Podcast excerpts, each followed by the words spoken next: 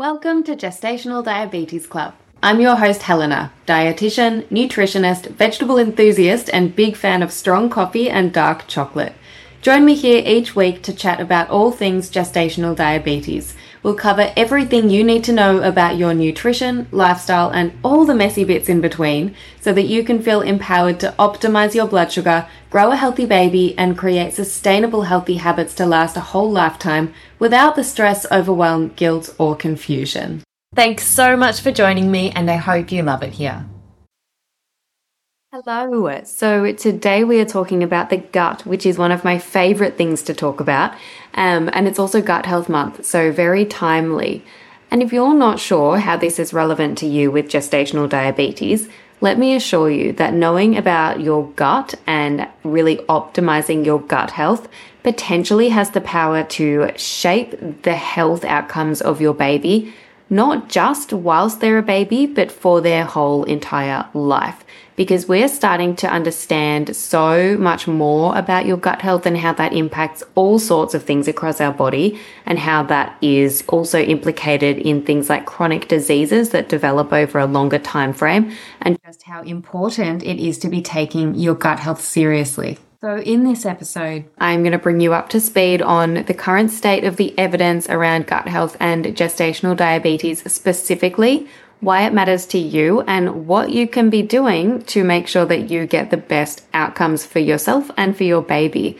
But before we talk about, I guess, like the practical side of things, we really need to talk about what gut health actually means because I'm super aware that just saying gut health can be very vague and you might not actually know what I'm talking about. And particularly as well because a lot of the time gut health can just be thrown around, especially on the internet, by lots of people. It can be really hard to know what they're actually talking about.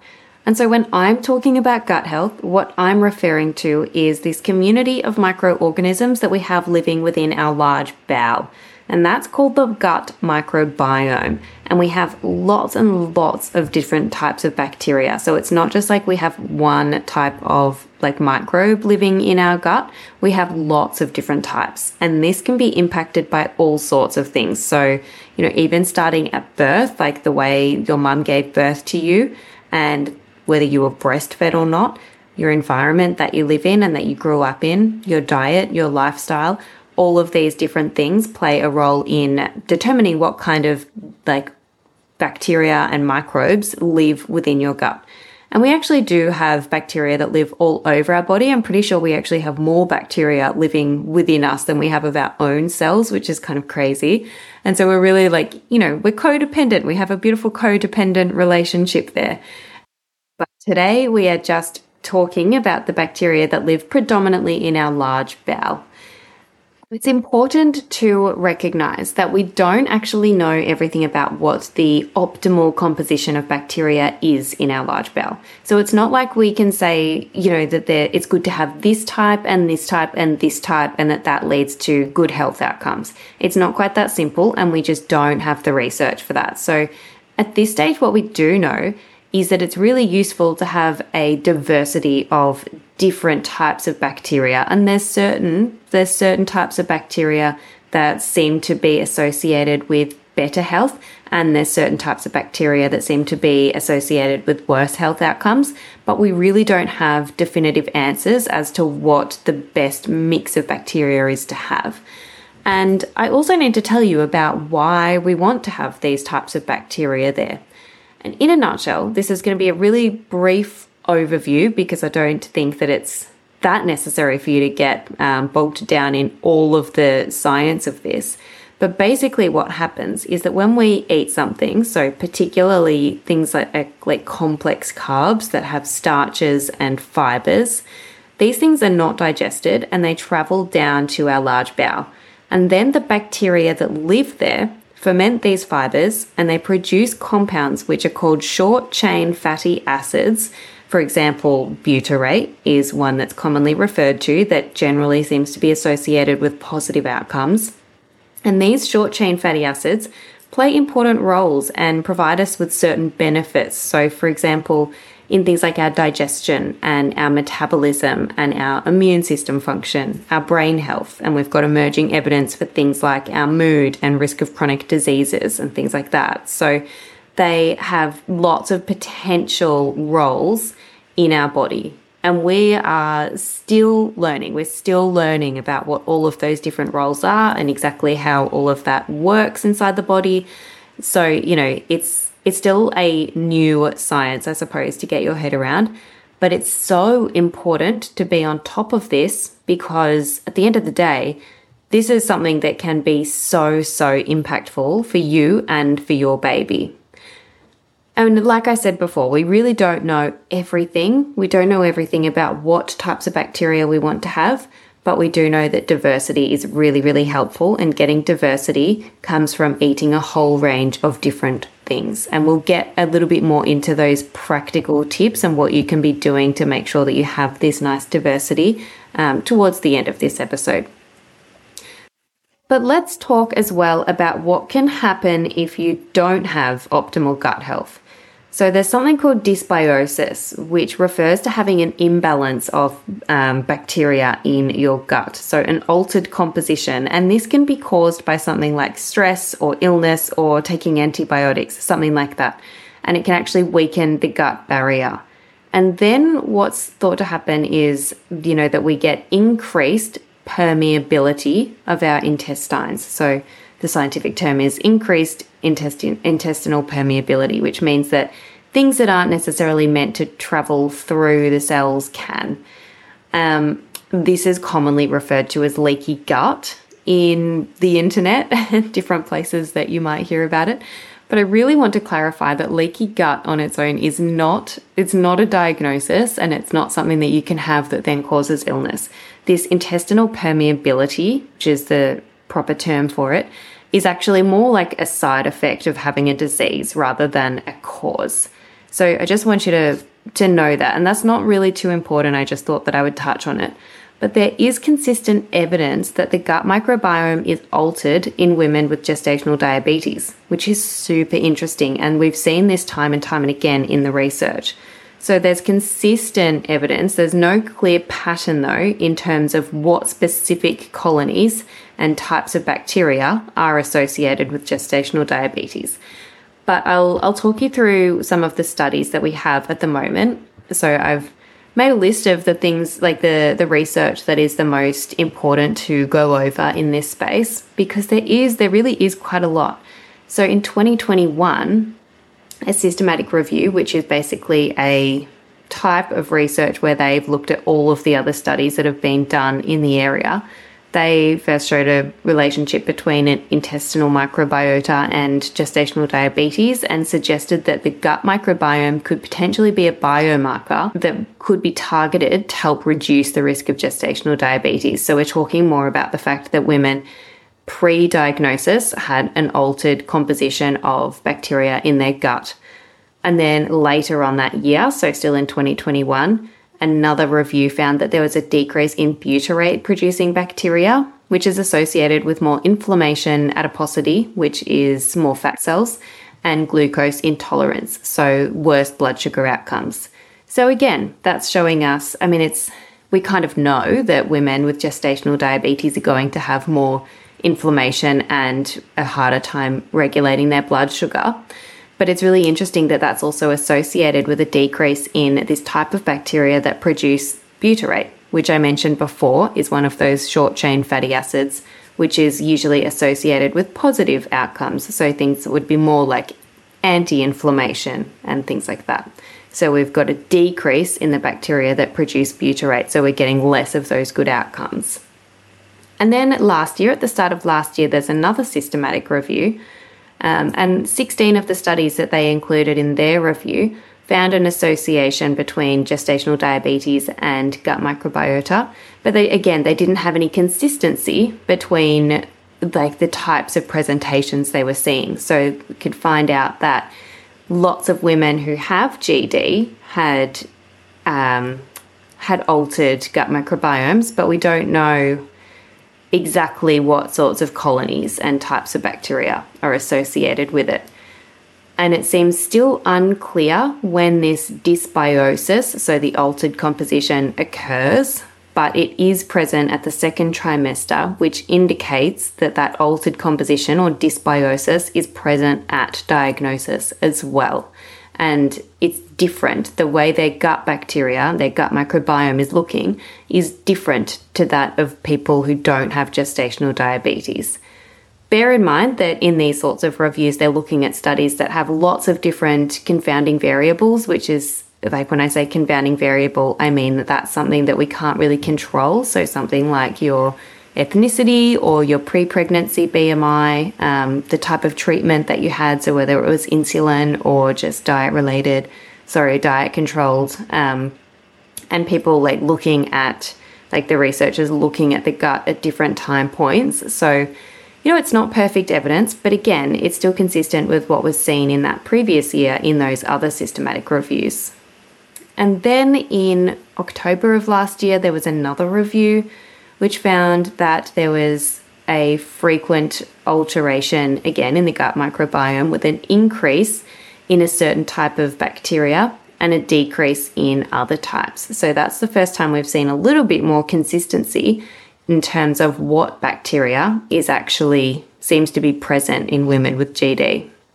And that they also found that the dysbiosis so that altered composition, is present postpartum and can actually impact the newborn as well. And so I think that that's really key. That's really key for us to know about because if you've already got gestational diabetes, we want to know how that affects things in the longer term and particularly how that affects your baby. So, seems like that altered gut microbiome can pass on to your baby and so then we we really want to be thinking about what you can be doing when you have GD to optimize things and make sure your baby gets the best start in life. And then again, another systematic review done after that in December 2022, so really recent. Um, and this review looked at 49 studies, so quite a lot. And again, we've got inconsistencies in the results, but there was again a, a real inconsistency seen in the gut, oral, and vaginal microbiome of women with gestational diabetes and in the gut, oral, and placental microbiome of their babies. So, no unique pattern there, but we can see that there was loads of, of alteration and potentially dysbiosis going on. And so, I know I just threw a lot of evidence at you, and so you, and you don't need to kind of remember those details or get caught up in exactly what each study found. I think that the overall theme there is the fact that if you have GD, it's likely that you have an altered gut microbiome. So it looks a little bit different to how somebody's gut microbiome would look if they didn't have GD. So, why does this matter? If we know that you have this altered composition of bacteria in your gut, why do we care? Well, there's a few reasons. And the way I look at this is firstly to say that it's kind of like a chicken or egg situation, really, in the sense that we don't know whether having that altered composition of gut bacteria increases your risk of getting gestational diabetes or whether it's the reverse like whether having gestational diabetes and having the insulin resistance and the difficulties with your blood sugar and other changes in your body means that you then have altered composition of gut bacteria. So we don't really know which way it goes. But either way, it's still important. So let's say that you had various lifestyle choices or whatever impacts that created this composition of bacteria in your gut, which led to an increased risk of gestational diabetes.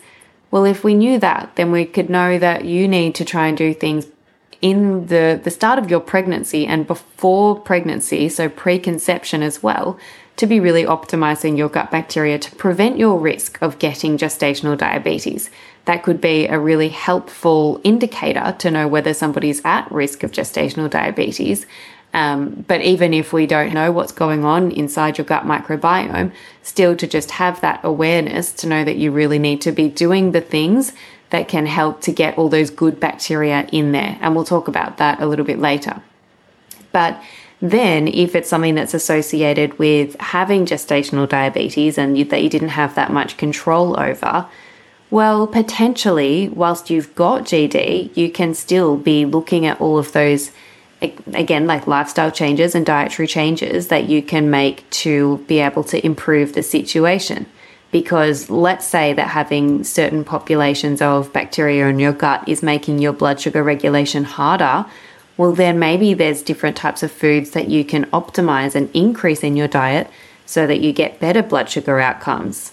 And even aside from your blood sugar, we've got to look at the bigger picture too, because we know that if you're doing certain things in your lifestyle, so you're doing things like you're eating really well, you're eating lots of nutritious food, you're getting physical activity, you're, you know, not smoking, not drinking alcohol, those sorts of things. If you're doing all of the kind of healthy behaviors that are conducive to having the um, healthier looking composition of gut bacteria, then we get lots of lots of benefits like i touched on before so we also want to be thinking about all of those longer term benefits and the potential impacts that having um, the byproducts of our gut bacteria in terms of better mood better cognition better immune system function reduced risk of long term chronic diseases which is particularly relevant for you ladies who are at a higher risk of developing type 2 diabetes and then potentially other chronic diseases associated with that too. So things like cardiovascular disease. So, really, I think regardless of which way this relationship is and whether, like I said before, whether the gut bacteria is the risk factor for gestational diabetes or whether it is um, like a byproduct of having gestational diabetes, still really, really important to optimize the situation as much as possible. And what I didn't mention there as well is the potential impact on your baby. Because, like we saw highlighted in one of those studies, that composition of gut microbiome, or sorry, gut bacteria in your microbiome, is basically passed on to your baby.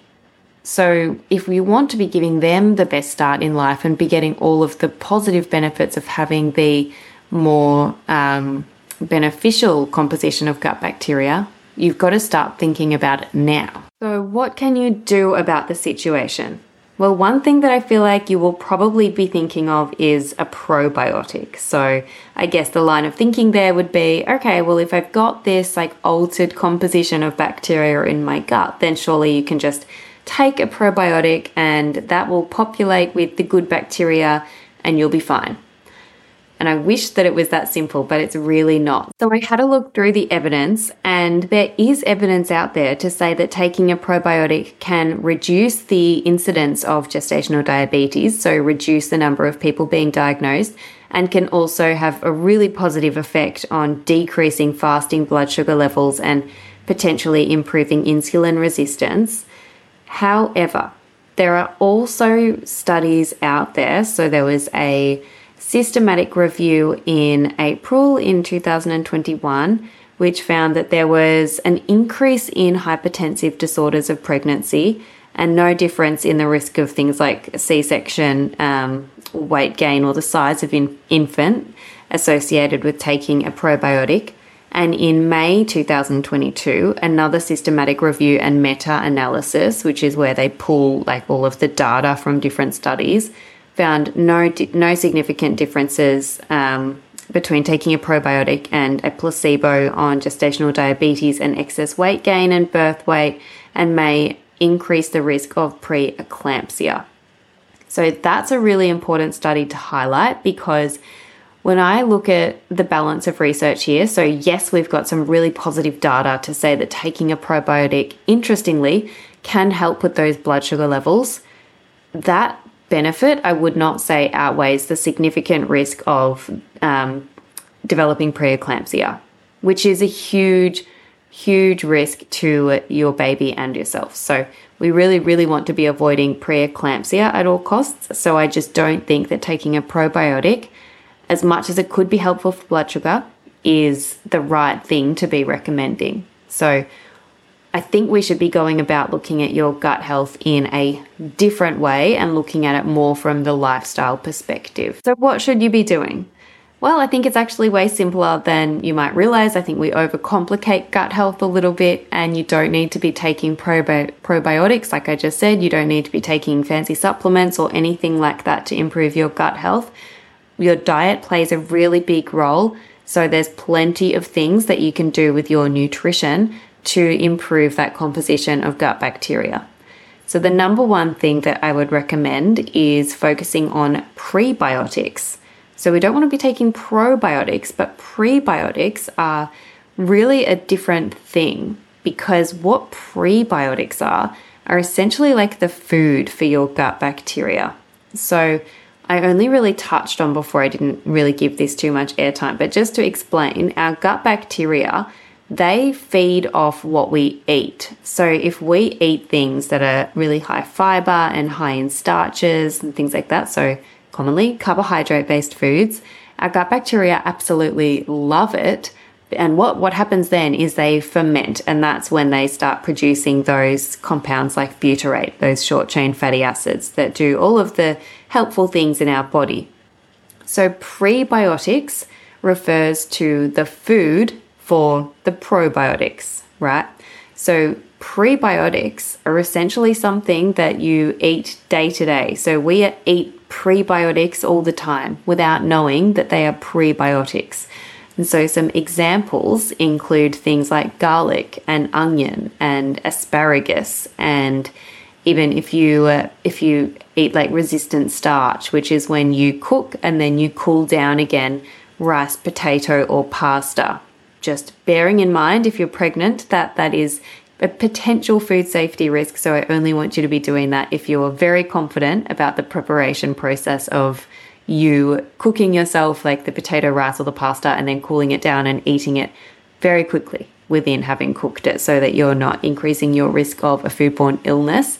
But nonetheless, prebiotics and optimizing your intake of prebiotics is going to be a game changer potentially in terms of optimizing your gut health. So choose foods that have natural prebiotic effects so that again that's things like onion, garlic, artichoke, apples, bananas that aren't fully ripe yet, things like legumes like chickpeas, lentils, um, beans, baked beans, all that good stuff. There's so many. Like there's honestly so many different types of prebiotics and realistically it's eating foods that are high fiber and generally that's going to include things like fruits and vegetables and whole grain carbohydrates. And some other tips that I like to give people is, you know, I say this all the time, you've probably heard me say to try and eat 30 different plant foods per week. And that includes things like your grains, your nuts, your seeds, your fruit, your vegetables, like all of the things that come from plants, so not animal based things and ideally whole foods that don't come from packets or have minimal amounts of processing. Try and aim for 30 different plant foods because then we know that you're probably getting a good range of different types of um, different types of fuel for your gut bacteria, as well as a whole range of uh, micronutrients and you know all of the other lovely antioxidants and things like that that come from different types of plants and similarly to be eating three different colors of fruits or vegetables at each of your main meals for the same reason that then we know you're getting a broad spectrum of all of the helpful things that come along with those plants. And like I said before, to eat more legumes, they're a, pro, a prebiotic and they're just so, so good for your gut bacteria. They're like rocket fuel. So be trying to include those legumes where you can. I know that they do contain some carbohydrates, so you need to factor that in when managing your blood sugar. But if you can factor them in, they will do wonders for your health. So get those legumes in. You can even you can do really simple things to try and ease yourself in if you're not really familiar with using them. So lentils in some sort of like a spaghetti bolognese sauce. And yes, you can eat pasta with gestational diabetes. Um, or you could mash up some chickpeas and make your own type of hummus because no, you cannot have store bought hummus with gestational diabetes or pregnancy because often that uses tahini, which is not safe in Australia anyway. Um, so you could mash up your chickpeas and put that on toast or something along those lines or you could have baked beans. Baked beans on a piece of bread would be beautiful. Or any type of like soup or stew type of thing is a really easy way to get in some more legumes or a salad. You can throw them in. The tinned stuff is as good as needing, like, you know, cooking them yourself from scratch. So please go for it. Make that the one thing you do after this podcast episode. And then, you know, still just similar things like including five serves at least of fruits and vegetables across the day. So that's five serves of vegetables, and one serve is one cup of salad vegetables or half a cup of cooked vegetables. And fruit is like, you know, a standard piece of fruit. So two serves of fruit and five serves of vegetables every single day. Include whole grains. So when you're choosing your carbohydrate type foods, then go for the ones that are whole grains, so minimally processed. Try and go for the whole meal or types of breads and things like that where you can see visible seeds and grains in there. And reduce your animal product intake. So things like meat free Monday and potentially having some plant substitutes, again, like the legumes and things like tofu, are really helpful in terms of supporting your gut health.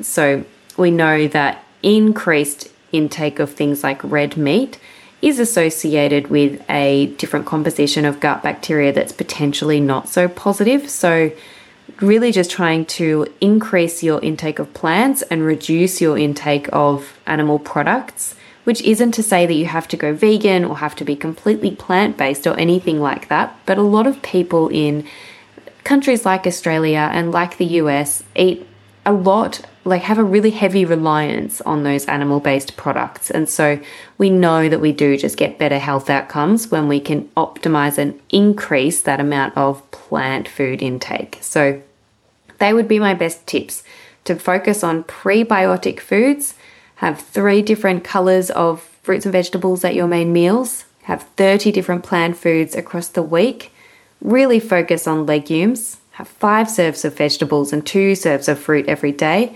focus on whole grains and go for plants over animal products um, more so than maybe you're already doing. So that's really it for today's episode. And I really hope that all of that made sense because I know that we were going through a little bit of science there. But I hope I didn't lose you. And I hope that you agree that the gut is as interesting as I think that it is. Um, and you can really see the relevance and the importance of thinking about it in the context of gestational diabetes and doing your best to really optimize your gut health to give your baby the best chance and the best start in life, and also for yourself to reduce your own risk of chronic disease and reduce inflammation and just give you those better health outcomes. So, yes, I hope this was useful to you, and we will chat soon.